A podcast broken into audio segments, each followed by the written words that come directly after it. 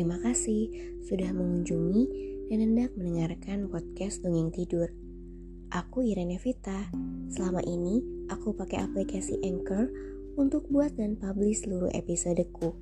Kalian juga bisa loh download dan pakai Anchor untuk buat podcast karena 100% gratis dan bisa didistribusikan ke Spotify dan platform podcast lainnya.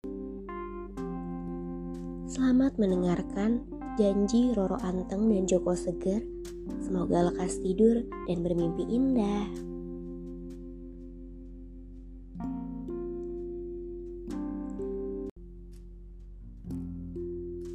Pada suatu ketika, seorang Raja Majapahit dikalahkan oleh putranya dalam suatu perang.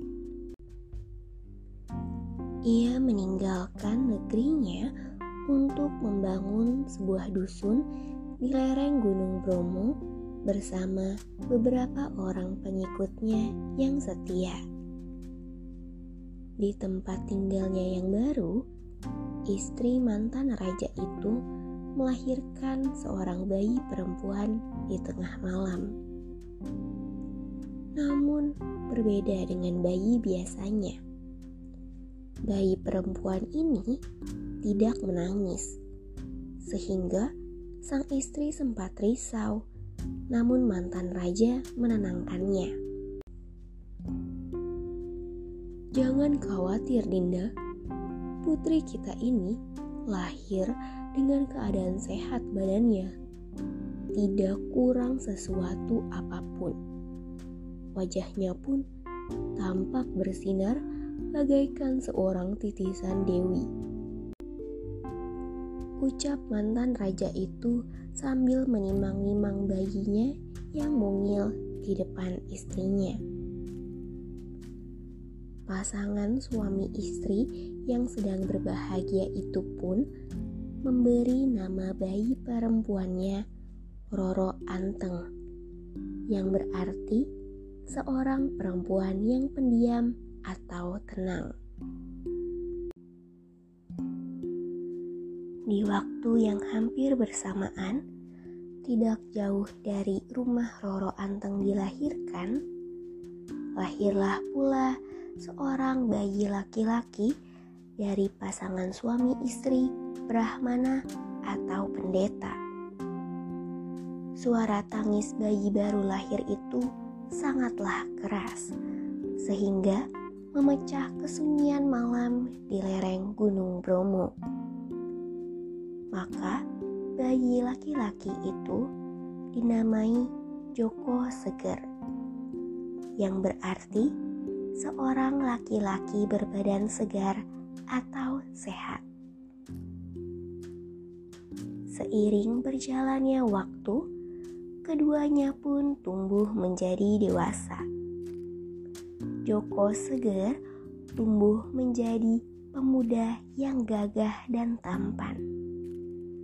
Sementara Roro Anteng tumbuh menjadi gadis yang anggun dan cantik. Bahkan berita tentang kecantikan Roro Anteng telah tersebar dan ia menjadi pujaan setiap pemuda. Sudah banyak pemuda yang datang ingin meminangnya. Namun, tidak ada satupun yang diterima oleh Roro Anteng. Rupanya, hal itu karena Roro Anteng sedang menjalin hubungan asmara dengan Joko Seger dan cintanya tak akan berpaling kepada siapa pun. Ayah Roro Anteng pun telah menerima Joko Seger sebagai calon menantunya, meski bukan dari golongan bangsawan. Hingga suatu hari, kabar tentang kecantikan Roro Anteng akhirnya sampai ke telinga sesosok raksasa yang tinggal di hutan di sekitar lereng Gunung Bromo. raksasa itu berwujud menyerupai badak dan namanya Kiai Bima. Ia sangatlah sakti namun kejam.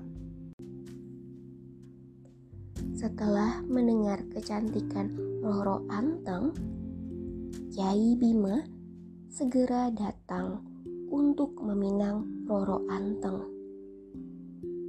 Kiai Bima mengancam bahwa jika keinginannya tidak dituruti, maka ia akan segera membinasakan dusun itu dan seluruh isinya. Roro Anteng dan keluarganya pun menjadi sangat bingung. Bagaimana cara menolak pinangan itu? Di lain sisi, Joko Seger pun tidak dapat berbuat apa-apa karena tidak mampu menandingi kesaktian raksasa itu. Setelah berpikir keras.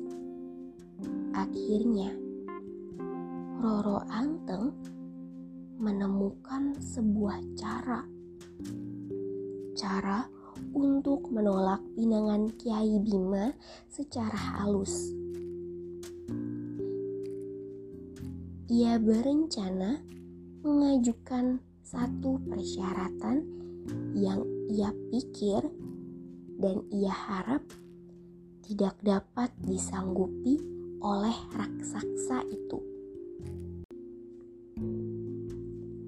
Roro Anteng memberitahu ayah dan ibunya mengenai rencananya. Ayah dan ibunya menyerahkan semuanya kepada Roro Anteng. Akhirnya, Roro Anteng yang telah mendapatkan restu orang tuanya mendatangi Kiai Bima, raksasa berwujud badak itu. Baiklah Kiai Bima, aku akan menerima pinanganmu. Tapi kau harus memenuhi hanya satu syaratku. Ucap Roro Antang. Apakah syaratmu itu? Cepat katakan. Seru Kiai Bima dengan nada membentak. Mendengar nada keras Kiai Bima membuat Roro Anteng sempat menjadi gugup dengan idenya. Namun, ia tetap berusaha untuk tetap bersikap tenang dan menjalankan rencananya. Buatkan aku danau di atas gunung Bromo itu. Jika kamu sanggup menyelesaikannya dalam waktu semalam, aku akan menerima pinanganmu, Kiai Bima. Ucap Roro Anteng tegas. Mendengarnya, Kiai Bima yang sangat percaya diri akan kesaktian yang dimilikinya, menyanggupi persyaratan Roro Anteng dan menganggap bahwa persyaratannya itu sangatlah mudah baginya. Hanya itukah permintaanmu, wahai Roro Anteng? Tanya raksasa dengan nada angkuh. Betul, hanya itu. Tapi ingat, danau itu harus selesai sebelum ayam berkokok. Seru Roro Anteng mengingatkan raksasa itu. Mendengar jawaban Roro Anteng, raksasa itu pun tertawa terbahak-bahak. Lalu ia pergi bergegas menuju puncak Gunung Bromo.